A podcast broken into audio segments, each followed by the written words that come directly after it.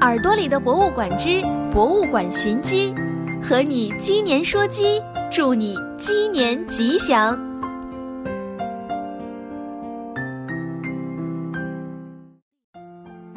亲爱的，大朋友们、小朋友们，大家好，欢迎来到耳朵里的博物馆。今天是二零一七年一月二十号，大家知道是什么日子吗？对了，今天就是我们北方传统的小年儿。这也意味着农历猴年将要结束了，鸡年就要来临了。从今天开始，我会和大家一起在博物馆里找找和鸡相关的那些文物，在鸡年里寻鸡。小朋友们，你见过公鸡吗？你听到过公鸡早上咯咯咯的打鸣吗？毛泽东有一句脍炙人口的诗句：“一唱雄鸡天下白。”意思是在公鸡一声声的啼鸣中，长夜过去，天光大亮。很多小朋友都知道，公鸡打鸣只是它的一种生理习性，但是古人却给出了一种有趣的解释。传说有一座山叫做桃都山，山上有一棵树叫桃都树，树顶有一只天鸡，它可是有一个很大的本事，是什么呢？每天清晨，当第一缕阳光照射到桃都树上的时候，天鸡便开始啼鸣。凡间的鸡听到它的叫声之后，便会跟着它一起叫起来。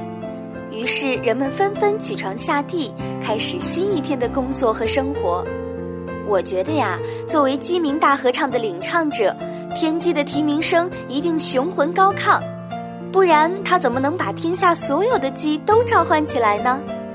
天鸡领头，群鸡合唱，这样的场景想想就让人觉得又兴奋又好奇。但是很可惜，天鸡的描述只存在于古书中，我们无从领略它的风采。幸运的是，考古发现为我们揭示了桃都树和天鸡的形象。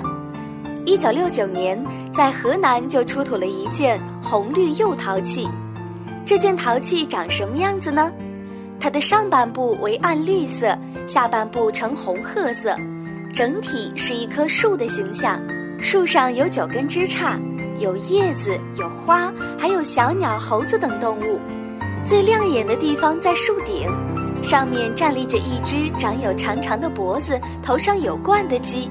当时著名的学者郭沫若先生考证之后，确定这就是古书上所说的桃都树。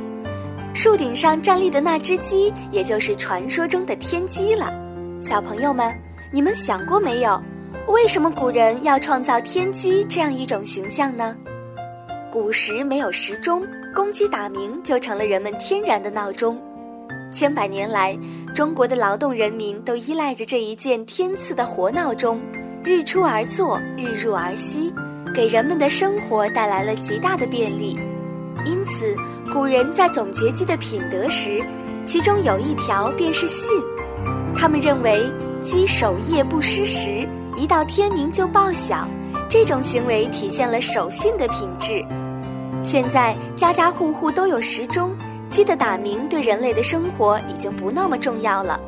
但是鸡依然会按照既定的时间打鸣，恪守自己的本职工作。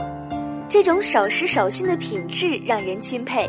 大朋友、小朋友们，在鸡年来临的时候，我们也相约做到守时守信，让自己成为一个值得信赖和依靠的人吧。